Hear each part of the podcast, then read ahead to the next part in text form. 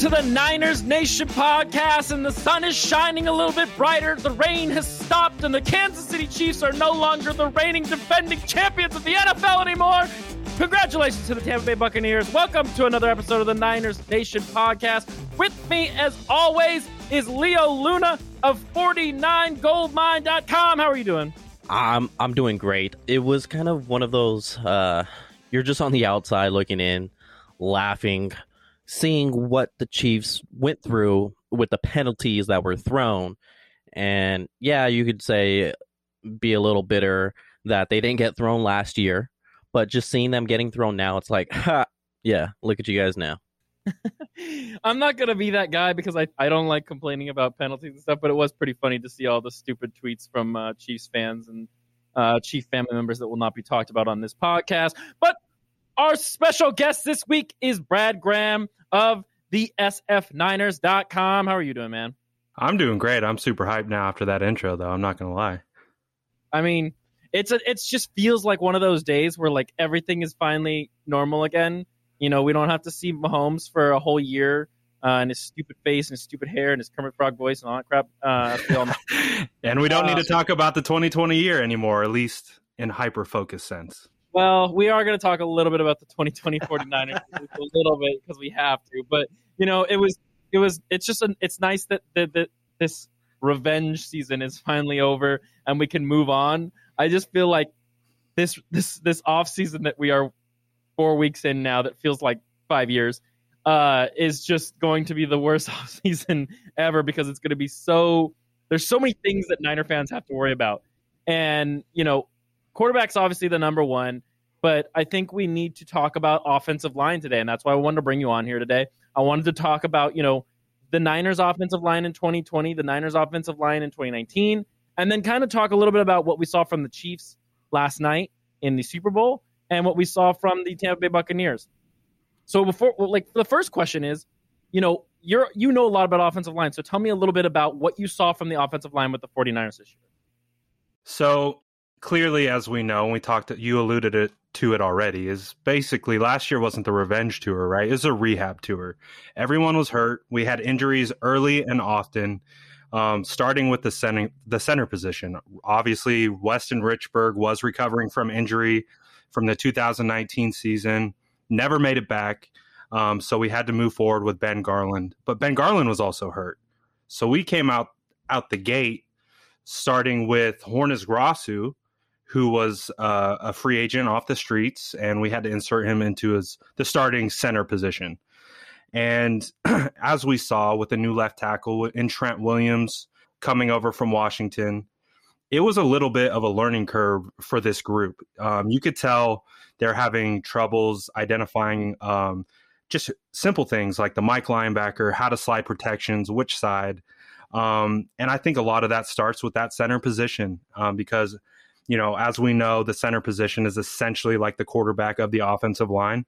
Super important in regards to getting everyone in the right position, sliding protection, being able to identify blitzes, and all that good stuff. And honestly, when, it, when we're talking about the offensive line, I really, really think it started with that center position, and then it just became a trickle down effect from there. Yeah, it seemed like you know, you know, people talk so much about Mike McGlinchey and how bad he was, but it felt like there was never really uh, a cohesion or a mesh on the offensive line last year. And you know, when Joe Staley was there, obviously like, Joe's a pro. Joe's been there forever. Like you know, maybe it was just because it was him, but these guys never really got together because the center position was never solidified. They ended up moving a guard to center at one point when Garland got hurt. Like it was just all over the place. And you know, they weren't even. I mean, I, maybe this is a crazy thing to say. I still don't think they were that bad. And they weren't. They really weren't. There were games where you know, you look at the Rams game, they they function very well as a unit. So they had moments where you saw the the Kyle Shanahan running game, you know, via the offensive line. They were doing their roles and responsibilities. But where we saw the offensive line fall apart is when the 49ers got behind. Because let's face it, Kyle Shanahan doesn't have this offense that's necessarily meant to throw yourself back into the game because you're playing from behind.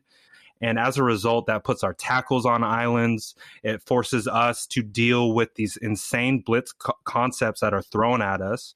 Because how I viewed it was these defensive coordinators knew we had an ex- inexperienced group that hadn't played a lot of games together. so the best way to get after them is to throw everything you got at them and see if what they pick up and what they don't. And I think that translated into a lot of struggles across the line. So what I'm going to say is, with the offensive line, I agree with with Brad. It's making them pass protect a whole lot more than they're accustomed. And let's look at how Kyle built this offensive line. He built this offensive line with run first blockers. Uh, that's how this offense is scripted: is to you know control the ball, control the lead, and, and run the ball more than 30 times a game. But they were just in an unfortunate circumstance with a ton of injuries. They weren't playing with the lead very often in the fourth quarter. And that affected this offensive line to where it made them look worse under a mic- microscope, trying to come back uh, into games. Um, like McGlinchey, outstanding run blocker, suspect pass blocker. Trent right. is just that wild beast that could do both. Laken, outstanding run blocker, but he's he's a he's a decent pass blocker, yeah, serviceable. Um, uh, yeah, serviceable pass blocker. Center was just you know, Brunskill was there, Grasu was there. Um, there was no really continuity or staple at that position, which is tough because the center is basically the middle linebacker of the group, calling out the defense, you know, showing who the mic is, trying to pick up where the blitz is coming. Um, that's he has a lot of responsibility, and with that position being a revolving door, that's going to hurt. And then same thing with the right guard when you have Tom Compton in there. Like, oh, like what are you going to expect? Uh, this offensive line was worse than 2019 uh, by a personnel standpoint, but I don't think it's this big drastic to where people are making it out to be. I think it's just the way the games ended up becoming such a pass heavy offense and it just made everyone do what they're not accustomed to do or or not have McGlinchey do what he's best at and just let him go out there lead blocking. Oh, you're absolutely right. And you're perfect transition kind of into McGlinchey a little bit too, because like you mentioned earlier, McGlinchey, I could make you the argument that McGlinchey is the best run blocking tackle in the NFL. I can have that legit legitimate conversation with you.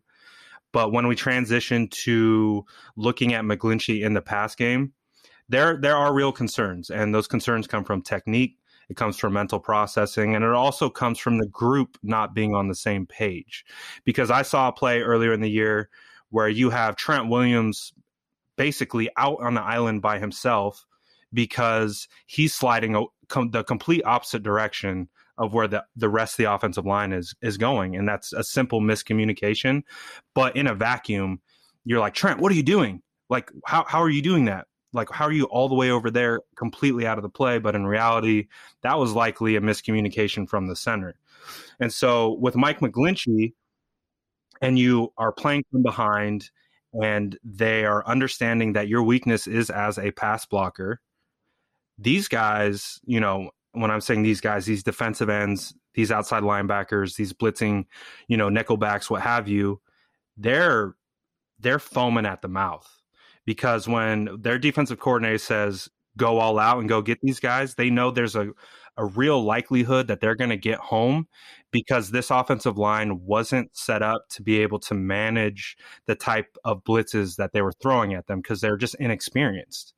And so you take that that mental anguish of just being like, oh, like how am I gonna to manage this just protection while you have the best, you know, one of the best defensive ends in the league coming at your face, snap after snap, knowing it's a pass. And so with McGlinchey, I think we saw a lot of mental struggles translate into physical struggles where he was pressing on technique. Technique wasn't hitting, his, his pass set wasn't right, his leverage, leverage wasn't right. And it just, it basically snowballed into this situation now where we, we, we do have people who make it a point to point out those issues in McGlinchey. So it, it's just a t- there's a lot of context behind it. Is essentially what I'm trying to say.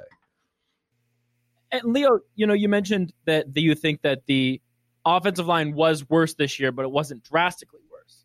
And so many people talk about how, you know, oh, it doesn't matter if the Niners had gotten Tom Brady, he would have got killed behind this offensive line.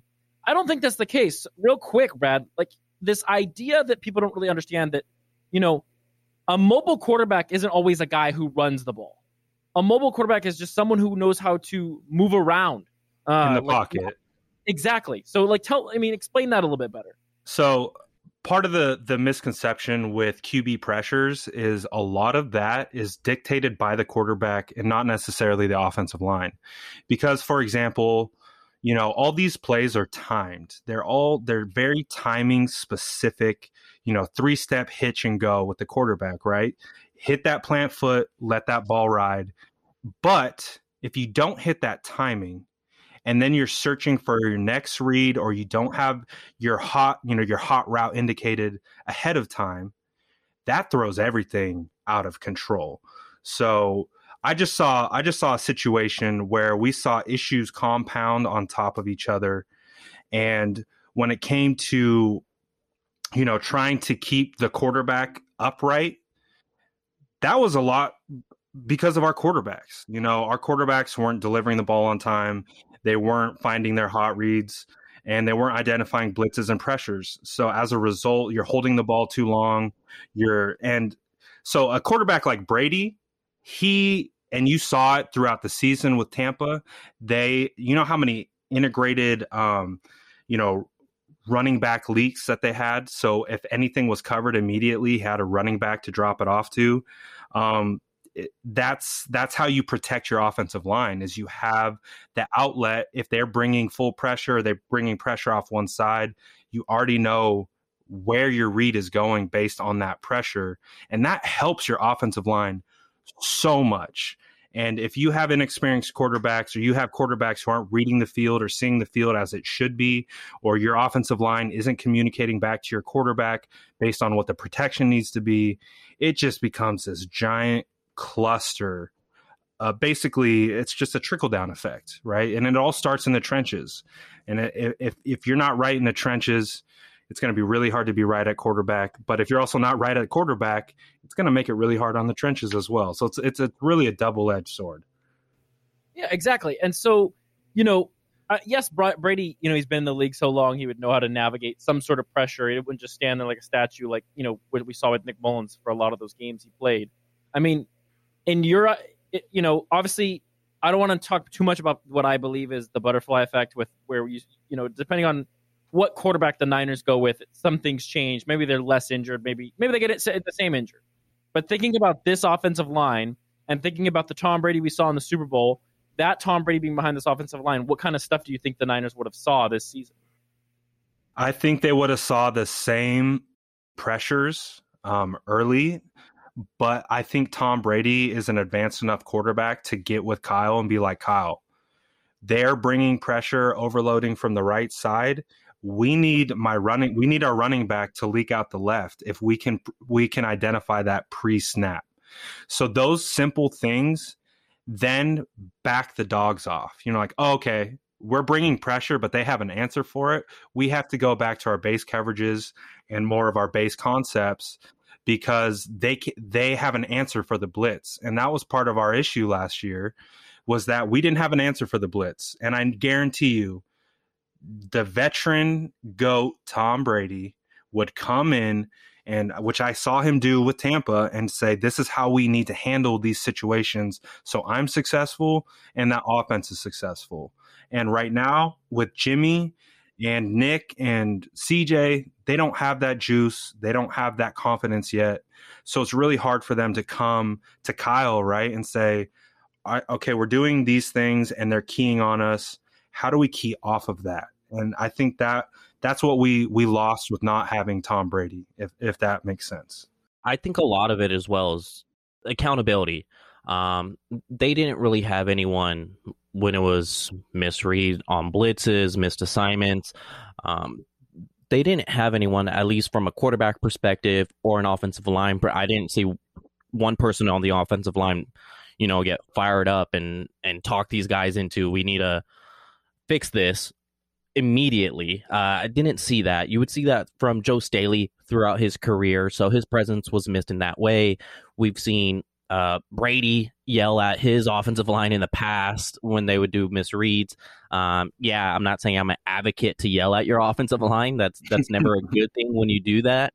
But when you had Garoppolo come up from a sack and he's kind of the all right next play type of person, and then Nick Mullens would do the same exact thing. And then you hear the pressers after the game. Glinchey's like, "Oh, you know, I had a full game besides three plays. Yeah, those three plays were crucial." And right. the offensive line, like that was the same narrative everybody did. It was just a lack of accountability, and that's why you didn't see them progress from week one to week 17 because nobody was holding themselves or their teammates accountable to the public eye. Obviously, I'm not in those locker rooms, nobody was, especially during a COVID year. And so you didn't hear those conversations. So everything that we heard that was public or what we saw on the sidelines on TV, it no one was accountable and that's why they didn't progress. They they need someone to say fix your shit basically. and Brady would have done that for sure. Let's talk about the 2020 Super Bowl real quick and compare it to the 2021 Super Bowl the Niners defense last year was probably just as good. Maybe I mean there's probably arguments to be made, but this Buccaneers defense was very good. The Niners defense was around this that kind of caliber, I think. That's not a crazy thing to say, right? No, not at all.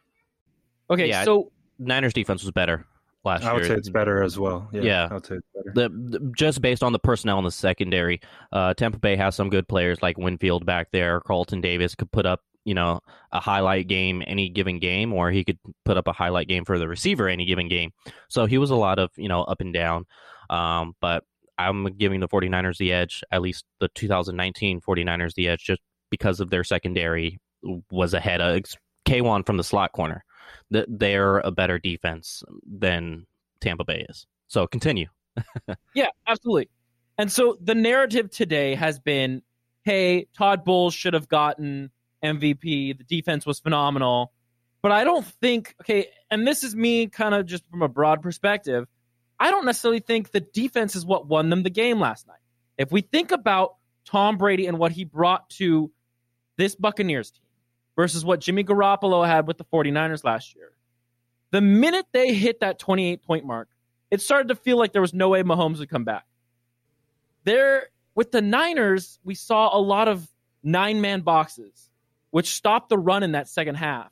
And then they they forced Jimmy Garoppolo to throw. And so I feel like the MVP was right with the Super Bowl being Tom Brady. Yeah, I mean, I don't, I don't think you're you're incorrect with that um, assessment of Tom ba- Brady being deserving. I, I'm definitely on the the other side though as well, um, saying that that defense was that defensive performance was special in the sense that it was perfect complementary football. And i think that's what we get we get so hyper focused in the quarter the quarterback conversation that sometimes it's easy to forget that football is a complementary game you know all three phases. Obviously we talk about that all the time. But when you have a defense that is playing with their hair on fire you have these edge dudes and pierre paul and barnett or barrett flying flying off the edge. You know, Suh coming up the middle. You have two of the the premier linebackers in the game in White and um um I'm blanking on my other guy from uh, Lavonte David. Thank you very much, Lavonte David. Um, that that helps your offense so much because you you call the game differently from an offensive perspective because you know your defense can get after it. So, from my takeaway from that game last night was I came away super impressed with the front seven of the Tampa Bay Buccaneers. And it really just reiterated to me, you know, you asked the question who had a better defense 2019 or you know 2019 Niners versus this Super Bowl defense, I I would really pick the Niners, and it really came back to that front seven, how dominant we were at the line of scrimmage, allowing our linebackers to roam, make plays. I saw a lot of that with Tampa Bay, so it just it really yes, Tom Brady, the GOAT, he deserved the MVP, but you can't, you have to give a lot of credit to that defense. That defense did a lot of good last night. Yeah, I would say Brady deserved that MVP because he did what Garoppolo couldn't do, and that was just create the drives that knocked out Kansas City. Yes, Tampa Bay's defense was electric in that game and did something that no one has ever done to a Patrick Mahomes offense in the NFL. But I definitely give it to Brady because he made KC basically put their head down and knew that they were out of that game midway of the fourth quarter when KC's not they don't do that to anybody else and that's just because of the legend that Tom Brady is. So the conversation is okay, if the Niners defense was better than what we saw from the Bucks last night, why did the 49ers lose the Super Bowl while the Buccaneers did win the Super Bowl? Well, it, I just think it goes back to Brady did what Garoppolo didn't do. Um, a lot of that game in that fourth quarter, Garoppolo would check out of you know a run play if it, if if he didn't see it fit, and there was just passes left on the table while Brady was able to convert those third downs into first downs and, and continue the drive and continue to put points on the board. And that's that's eventually what it came down to is they got touchdowns. Yeah, and, and I would agree. It's it's basically the reason why the the mm-hmm. 49ers couldn't pull it out. I feel like is because they kind of they played this this game with their momentum of not hitting the gas all the way. I kind of felt like Shanahan was pumping, you know, the brake gas, kind of really trying to be extremely careful, which honestly felt like how he handled Jimmy all the 2019 season. So I just kind of felt like from an offensive standpoint, going like in that 2020 Super Bowl, it just felt like we weren't operating at 100% full gas. It, it, felt like we were operating, be careful, um, don't turn over the ball, mitigate mistakes. Um, and I feel like sometimes when you you go about your business that way, you can sometimes bring that that energy back on yourself. Um, so that's kind of what you know, it, and it all that translates into Jimmy, how Jimmy operates, etc. Um, but for me, that's kind of how it felt and why we kind of saw ourselves teeter off there at the end of the 2020 Super Bowl. Absolutely. And I think that's why, you know, this idea that, you know, when when just guys on Twitter are saying now that like there's obviously something that Shanahan is doing with Garoppolo that is kind of trying to hide him is why I don't understand why we shouldn't be talking about quarterbacks. And when we get back from the break real quick, I think it's time to talk about some more quarterbacks because it wouldn't be the Niners Nation podcast without talking about quarterbacks. I'm excited to talk some quarterbacks too. It's crazy because it feels like every week there is another quarterback to talk about, and I think this week there's two that are a little little less interesting, but they're still nonetheless could be potential upgrades. So let's start with, uh, and then there's also one that we've been talking about, and I, I we had a really good conversation off air, Brad, about you know Watson and what that could mean in the future. But let's talk about the less interesting guys real quick first. So Carson Wentz probably had one of the worst seasons I've seen out of a quarterback not named Nick Mullens uh, ever this year. And I think, you know, a lot of people are blaming him for it. I think it's part of the reason is the coaching. Like, you know, you know more about Carson Wentz than most people or any person I brought on this show. So, I mean, like, what do you see when you see Carson Wentz? You know, obviously, I think he's going to go for more than you know a Sam Darnold would. But I mean, what do you see with Carson Wentz, and what kind of stuff could he do to improve and, and become you know the quarterback that people want him to be? Right, right. And I'll try and preface preface my my Carson Wentz understanding in a way because I play dynasty fantasy football. It's it's basically if you don't know about dynasty, it's the closest thing to being a GM of your own fantasy team as possible. So I drafted Carson Wentz as my QB1 back in 2017. So from that moment that I drafted Carson in 2017, I've tracked everything he's done. That's the same goes for Deshaun Watson because he was my other quarterback, as well as Jared Goff. Those were my three quarterbacks that I took. So with Carson, I've tracked his entire career, and we all know how he played up until the ACL injury, correct? He was on an MVP pace He was tearing up the league. He was like, "Yep, this is this is why Carson went number two. Like, and this is why you know Philly came up and got him. He he is the legit real deal. But he tears his ACL. Then you have to deal with Nick Foles becoming a legend, a legend, winning the Super Bowl, and just dominating that market as a backup quarterback. Right? You have to understand that that is going to be uh, a hindrance on your mental progression and processing. And not only that, you know, do you see your team hoist the Lombardi with someone else at quarterback? Um, but when you come back, it seems to be a downward progression. Um, your offensive line begins to deteriorate. Um, they experienced and coming jumping up to this year, they've experienced probably the same or if not worse O line circumstances that the 49ers dealt with.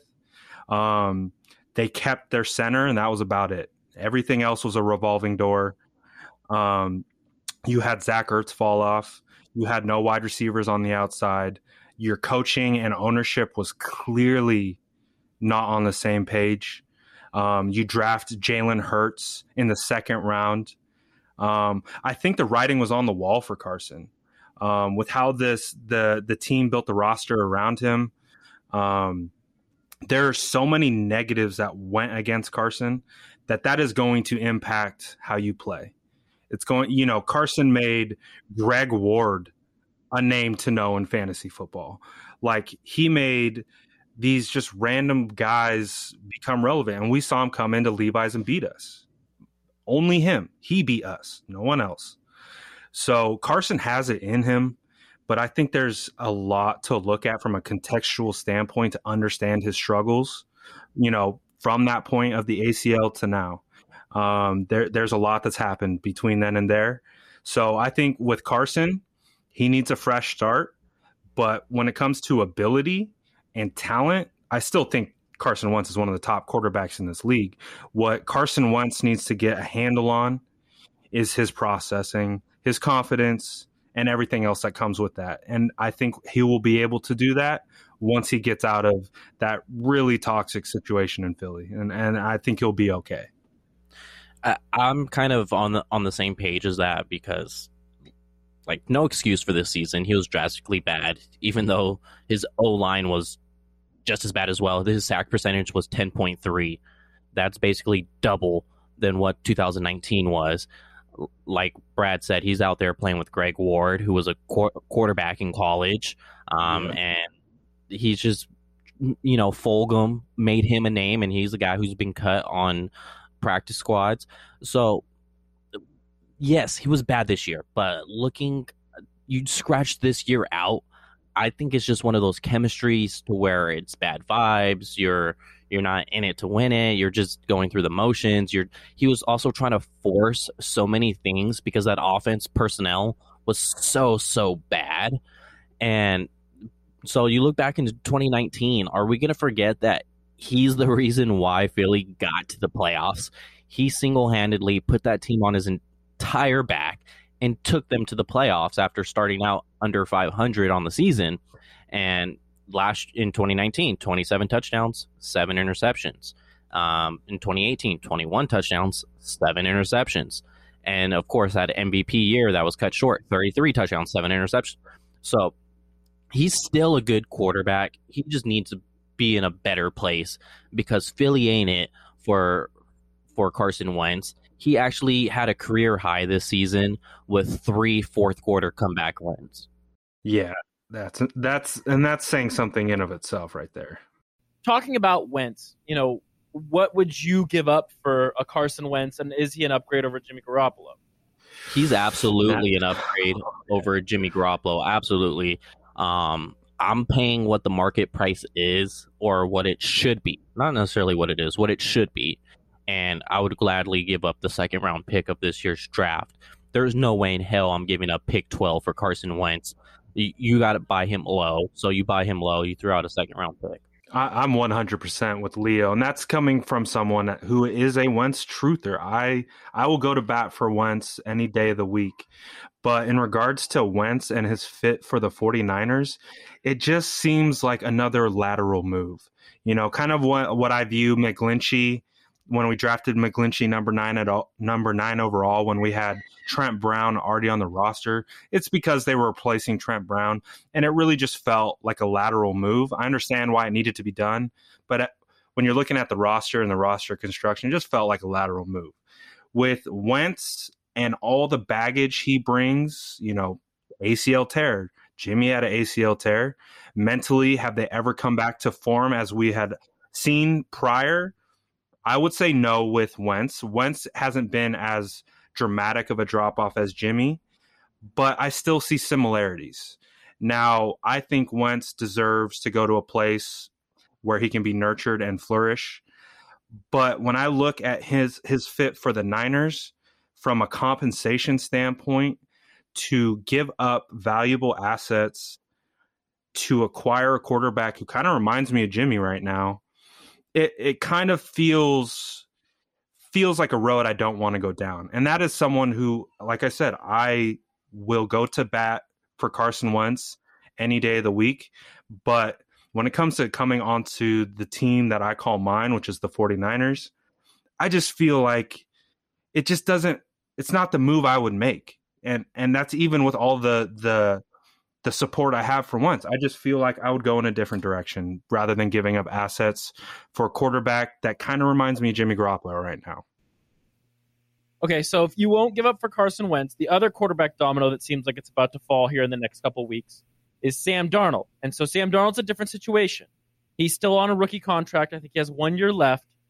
But I mean, he's never really shown anything playing for granted it's the Jets, but it would be a similar situation to what you dealt with Jimmy Garoppolo, where if you did trade for him, you'd have him for a year on a you know a cheap contract, and then you would then have to pay him, you know, if he played really well.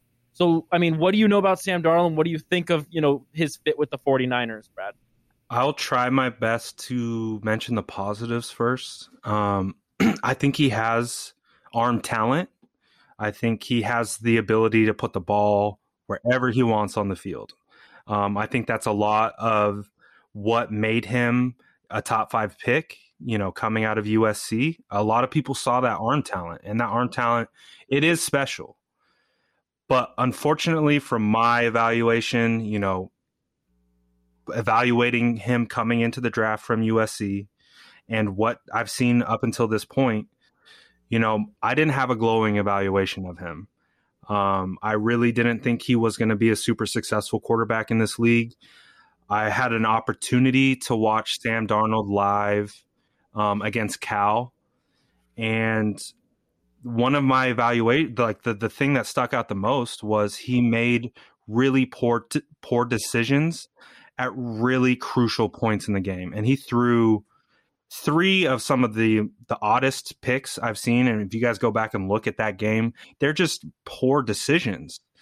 But then on the flip side, I'm watching that that same game, and he's making incredible throws. And so I came away like that's that's what Sam Darnold is. He has the arm talent, he has the ability, but when it comes to putting it all together and becoming that full package, uh, being a leader of men, coming in and commanding a locker room and a huddle, understanding the verbiage and being able to get people in the right position, reading defenses, and then doing your job. I don't know if Sam Darnold has it in him. Obviously, he's infamous for his I'm seeing ghosts comment, and that all plays into my evaluation pre draft.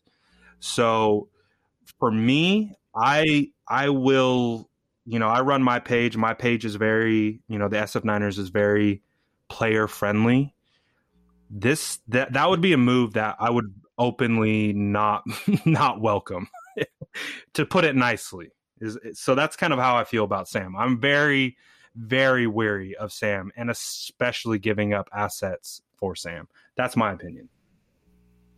Leo? Yeah, um so I think it's just really hard to justify to the team and the fan base we're getting rid of Jimmy for Sam Darnold at least with Carson Wentz, you've saw him play at a MVP level before. Yes, pre ACL. I get it. Stop telling me. Um, and, and you saw him lead a bad offense into the playoffs, and it was a team that was under 500, and he got them onto a playoff push into the playoffs. Um, so I think you could justify that move. I don't think you could justify Sam Darnold because I have trust in coach. I'm a Shanna Shanna Stan. So yeah, like one if Sam Darnold does go to the 49ers, one if he does play good. Well, what the hell is that going to mean? That that means Darnold's going to get a pretty sizable contract, whether it's from San Francisco or not. So I have a trouble, um, you know, giving up assets because what it's sounding like it's could be a late one or early two. Um, it's it's sounding like it's going to be a one, but I I just have trouble giving up such early compensation for for Sam Darnold because can he lead men? Yes or no? And for Sam Darnold, it seems like it's the answer is always no. Um, mm-hmm. He had only one season where he won more than he lost, and that was in 2019. So come in 2020, same play caller, um, got another asset at wide receiver, um, and they Bring got worse. Bell. Yeah, and they got they got worse in 2020. He finished less than 10 touchdowns in 12 starts. So I'm just out. I'm I'm so far out on Sam Darnold. How much of that do you think is the Adam Gase effect? I mean, think about this. Ryan Tannehill was pretty awful, and then he goes to Tennessee, leaves Adam Gase, and becomes you know one of the better quarterbacks in the league. Do you think that's a factor there, or well, do you think I, this is a different? Thing? I don't think Tannehill was that awful with the Dolphins his first year as a starter. They got into the playoffs, and um, I, I think it's you know you lose that confidence in your play caller in Adam Gase. So I think that has he certainly has a lot to do with it. Adam Gase does. It looks like they were trying to lose, and he was thinking that he was going to keep his job and somehow land Trevor Lawrence. And the Jets said, "No, no, no, no, you're out of here too, buddy." And so, eh, yeah, he has some factor into it, but it it's not enough for me to say, yeah, let's bring in this sub sixty percent completion guy, this sub ten touchdown guy. Um, is do I think he's more naturally gifted than Jimmy? Yes, but do I think Jimmy is better for the team? Yes. And, and I would echo that too, because essentially, I'm I came on. I already knew who Sam. At least I felt like I knew who Sam was before he entered the Jets or was ever drafted by them. So based on my pre-draft evaluation, all I ever really felt like Sam did was prove me right. So I have a hard time, and I know coaching matters. Coaching 100% matters. So I will never say that, you know, a new coach could come in and completely transform his career. I think that is possible. But when you have a prospect who is already preloaded with those issues and concerns, and then he enters the league and those are just amplified, for me, that seems like a project more than a plug and play guy. And I know Kyle. Kyle wants a, a guy to come in and do it all right now.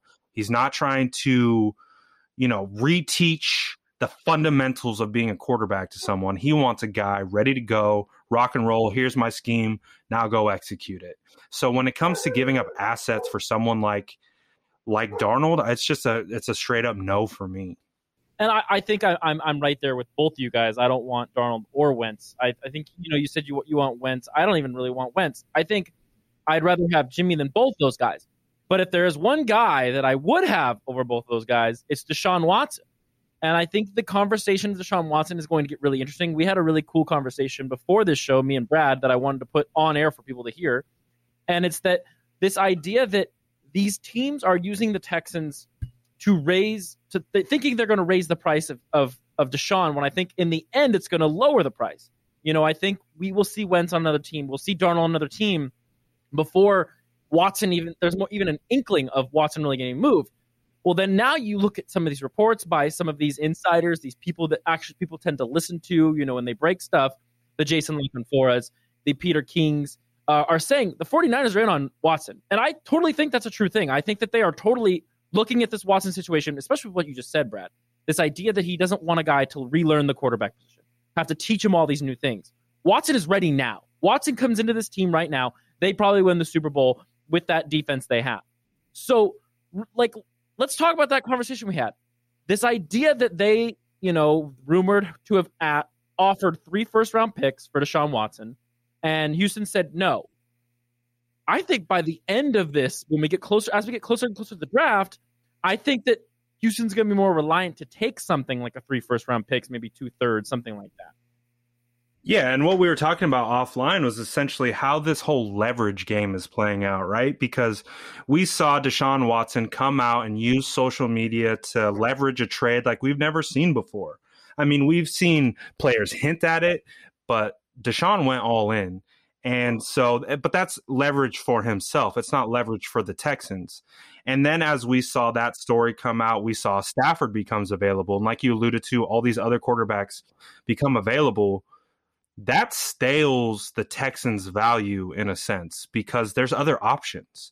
When we when we come up to, you know, Nick Caserio and we're like, hey Nick, um, we really want Deshaun, but we can't we can't give you Nick Bosa and three first round picks. That's just not going to happen. We can give you some other packages, and they're just like, you know what? We just saw what what gave the Rams gave up for Stafford. You know what? We're we don't want we don't want that. That doesn't the value doesn't match what we think we should get for Deshaun. So essentially, how I'm viewing this and why it's it's seemingly sounding like all the the Deshaun offers and the Texans fielding those have been shut down is because I feel like they understand that the Texans, the organization, just doesn't have the leverage at the moment because there are still quarterbacks available. There are still quarterbacks in the draft, really good quarterbacks in the draft. Um, so how how do you how do you justify requesting the moon plus some from these teams to get Deshaun when they're just like, you know what, it's it's a value game. We're going to go this route based on value, and so that's why it would be in the the Texans' best interest to just wait, wait until all these quarterbacks get traded, and then wait until draft time to see who needs a quarterback at that point. Free agency's done, teams are built essentially. Who really needs a quarterback? And then that's when the real price will come out, in my opinion. The other thing too is if the Texans are going to move on from Watson, which it looks like they will, it really seems like there's no way he's going to play this season. You know, it could still happen, but uh, that would be crazy to me. At what point do the Texans start to get a little bit more antsy about the fact that, you know, if we trade Deshaun, we have nothing?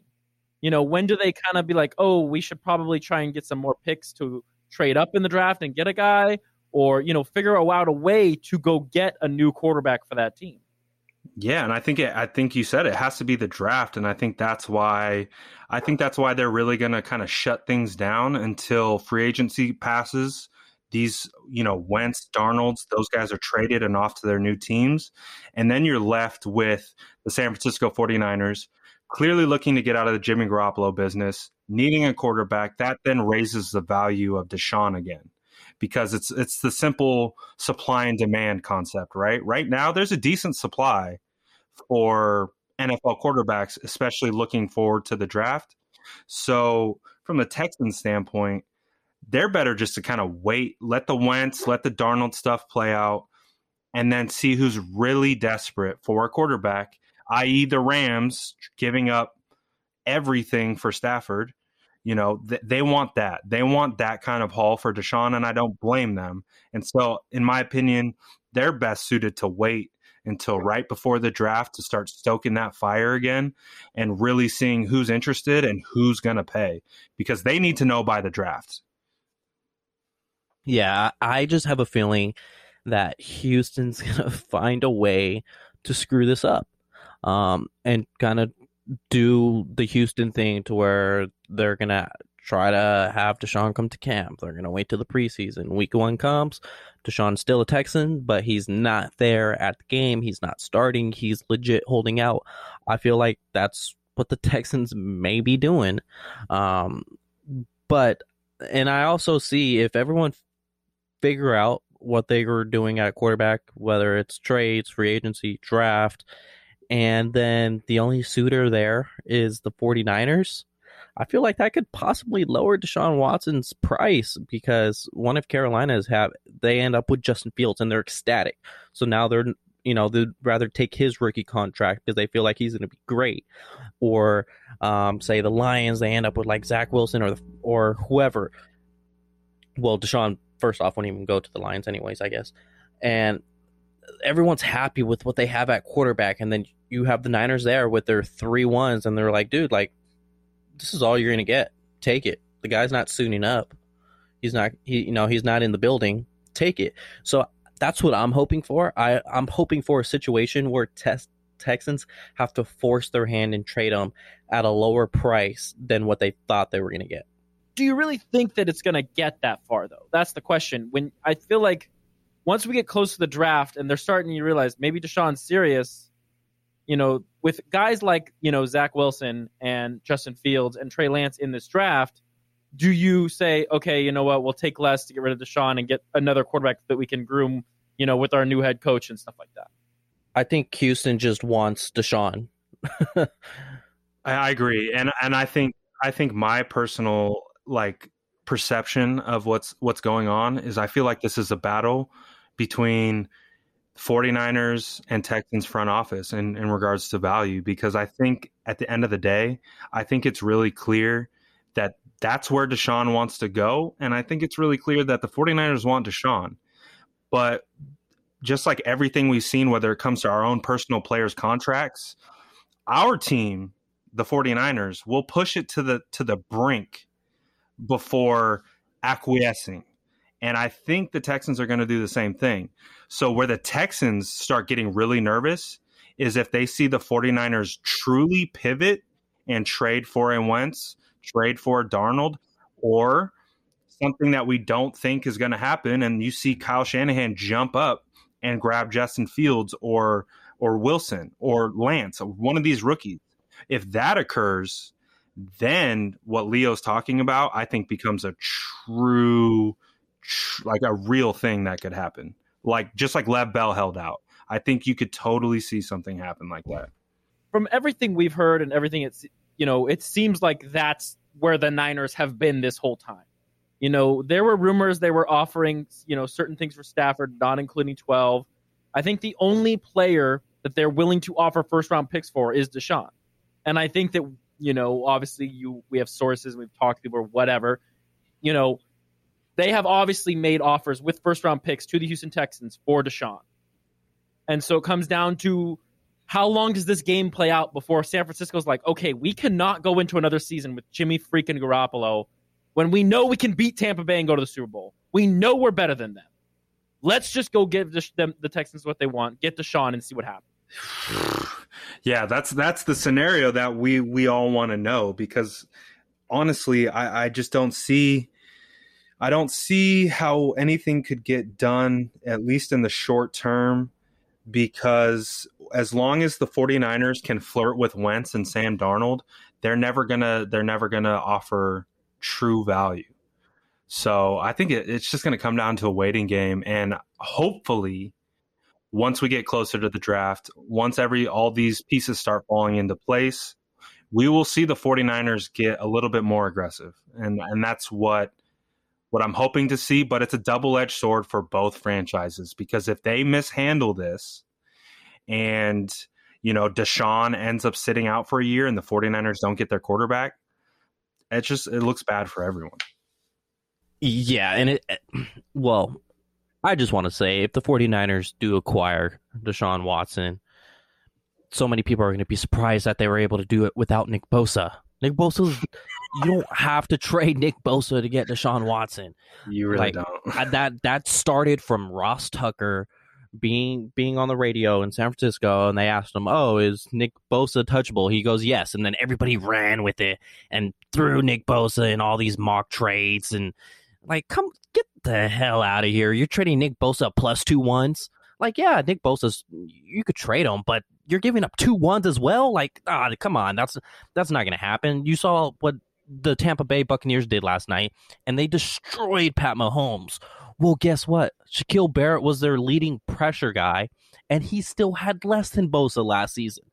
So Yeah, one less It- pressure. Not Yeah, being so- held like him either. Exactly. So, like, yes, they can make this trade without Nick Bosa. I'm just so tired of seeing Nick Bosa in these mock trades because I guarantee you, Houston's probably going to tell San Francisco, like, hey, uh, what about Nick Bosa? They're going to be like, stop. That conversation is dead. and since we're on that topic, I would say there there's three untouchables for me. It's it's Bosa, it's Kittle, it's Fred. Those three I would slap with the untouchable tag. Do not trade, do not do anything. You sign, lock them up. They're franchise cornerstone pieces. You can build an offense and defense off these players, especially with what Kyle Shanahan executes on offense with Kittle. Um, I'm not moving those guys you can you can convince me of anything else for Deshaun Watson. They say they want young defensive stars. Um, so okay, you look at this is all rumored. Who knows if it's even true um, for, on that aspect? So you could, I'd say you could throw in Drake Greenlaw's name and take out Nick Bosa because Nick Bosa is not going to happen. You could throw in Drake Greenlaw because his contract's going to be up in two years, and they're going to pay a boatload of money for Fred Warner. So how much money are you going to pay for the you know both inside linebackers? and Greenlaw is a star in my mind. He Greenlaw is a star, so it fits that young defensive stars. Yeah, I mean, before we end this show, real quick, uh, what do you guys think? You know, give me a hypothet. Each of you, give me a hypothetical trade before we end the show this week. We go, for, we're going a little long, but uh, what is your hypothetical trade that you would do for Deshaun right now? Ooh, Leo got, first. go Leo. I got my trade already in the bag. Okay, so I think they could do it with three ones, Dre Greenlaw, and Tarvarius Moore. Ooh, spicy. Um, so my trade is a lot heavier because I'm okay with moving um, some late round picks. So essentially, how I'd have it is three first round picks, three third round picks. Keeping in mind, we just received three compensatory picks for the next three years for uh, the Martin Mayhew hire in Washington, as well as uh, Robert Saleh hire in New York. So I'm okay moving three third rounders because I already know I got three coming back. So easy, three firsts, three thirds. Um, when it comes to a pl- players, I agree. I can I can justify moving Dre Greenlaw. It, it would hurt from because uh, he's a fan favorite, the Seahawk killer. We he's had some iconic moments, so I know that would be a little bit tough for fans to kind of wrap their head around. But I would be okay personally adding that asset into the mix because there's already guys I'm looking at who in this draft who could come in and replace some of his production. Um, with with another player, I think Arik Armstead would be a good guy to for that fits the Texans with the need for edge players with JJ Watt likely leaving the team. Um, and also gets us out of future cap um, consequences um, as well. But on top of that, you can name me, I can give you four to five mid to late round picks over the next three years. How whatever you want, just a little sprinklers on top. So essentially, I can give you three firsts, three thirds, an additional four to five mid to late round picks over the next three years, and two plug and play starters. Um, and that's how I, I try and get the deal done. So Brad is a sprinkles on his ice cream type of guy. Noted. Oh, and oh, totally. You know, if you're trading with me in Dynasty Fantasy Football, you're always going to get the little sprinkles, just the, the little sweeteners. Just be like, ah, I'm on the fence, but you know, four, five, you know, five to seventh round range picks, like I could work with that. So True. basically, this is going to be a situation for us to kind of watch as we continue this off season that has felt like five years already. And, you know, Absolutely. It sure feels like, you know, every week I that that you know another quarterback comes out to talk about. It does feel like this is more like when you're looking at the tiers of things the 49ers want. You know, like Wentz and Darnold are probably in there somewhere, but like the top of the hill is Deshaun Watson, And you know, the people who say that you know John Lynch doesn't have the the cojones uh, pull off something like this. I think that he does. I think that for the right player, they will do it. They didn't get Khalil Mack because it was the Raiders. This is the Texans. There's no thing that's going to stop them if they offer the right thing. Yes, I fully believe in that. I'll be an advocate for that. I think he can pull it off because the Khalil Mack situation is a perfect example. Um, it was known the 49ers had the better offer, but the Raiders decided not to because they didn't want to trade Khalil Mack to the crosstown team and then leave California. So they're like, no, that's just bad business. We already got these picks from the Bears. So we're going to take those. Which it worked out for the 49ers anyways because they got Nick Bosa out of it. right. And it, could you imagine like being being in the Bay Area myself, like if the 49ers got their hands on Khalil Mack from the Raiders, my Raider buddies would never hear the end of it. It would just be an ongoing thing about how I, I would rub that in their face. And that's exactly why it's the same thing from an ownership standpoint. They knew that would come, so they're not going to go ahead and do that. So, but when it comes to Deshaun, I think there's another thing to look at. It's clear as day, even as of yesterday, with John Lynch coming out and saying some of the things he said in reference to passing on Mahomes and Deshaun. This allows them to to mitigate their past mistakes. It allows them to move past Solomon Thomas at number three. Um, it allows them to kind of put that 2017 draft that continues, you know, other than George Kittle, right? George Kittle, the gem of that class.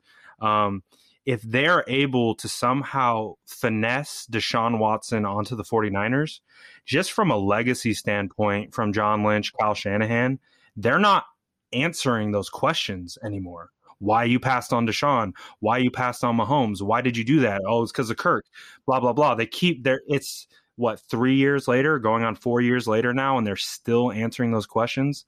I feel like if they grab Deshaun it's just it's just from top down for so many different reasons it would just help the organization so much which is why i'm willing to give up so much to get him.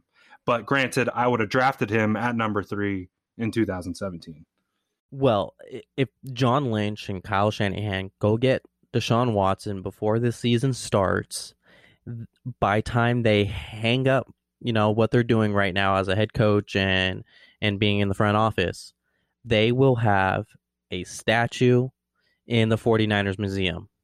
Exactly. They will have that statue. Like there's already Shanahan, you know, Shanahan fans, you know, the only Shans. We got we got our whole crew of people who who really love Kyle Shanahan. But to put the cherry on top, that's the thing that's hanging over them. So if they go get Deshaun Watson, just like you said, Leo, throw up the statue. They have literally 10 years of bad draft picks before anyone starts getting on their case because they went correct uh, you know corrected a wrong and made up for it got got a guy who's going to consistently put the 49ers in the playoffs. And in contention 49er fans will not mention the 2017 draft ever from that point just like you just like you mentioned you never get this chance. You never do. So I feel like you have to fully just take a swing at it. You have to because this does this never has came around in the NFL before where you could basically right your wrong with a quarterback that is 25 years old and with the athletic ability and with the talent of Deshaun Watson. It's never happened before. 49ers have to correct that wrong. And and fans just feel good about the fact that like there's some insider information here. Like this isn't a, this isn't like a pipe dream. This is there's there's things that have been said. There's things that have been done that could lead to this happening down the line. But you know we've gone really long, and I would love to talk more Deshaun Watson with everyone here. But we probably should end the show this week as much as I could probably do a Deshaun Watson podcast. Uh, Brad, if anyone wants to check out your stuff, uh, how can they do it? Um, you guys can find me pretty much on any social platform at the SF Niners and then also at the sfniners.com. It's a great website, great Twitter page. You know, like you said, very player friendly. Um, and that's just you guys post good content all the time. Leo, how can they check out your stuff? same spot as always at Leo Luna 93, as well as uh, 49ersgoldmine.com for the writing. Well, thanks again for coming on, Brad. Uh, we really appreciate it. You can catch me at Niner Nate 49 on Twitter if you want to yell at me, talk about Deshaun Watson. Um, I think that you know, last week we talked about finding a way to acquire Zach Wilson, and it felt like with the whole Darnold news, it feels like Zach Wilson is not going to happen as much as I want it to. But hey, Deshaun could come. It could happen. Next year, we could be the one making the Chiefs look stupid. How fun would that be? Mahomes with a sad face two years in a row. We'll see you next week on the Niners Nate-tion podcast. Take it easy. Go Niners.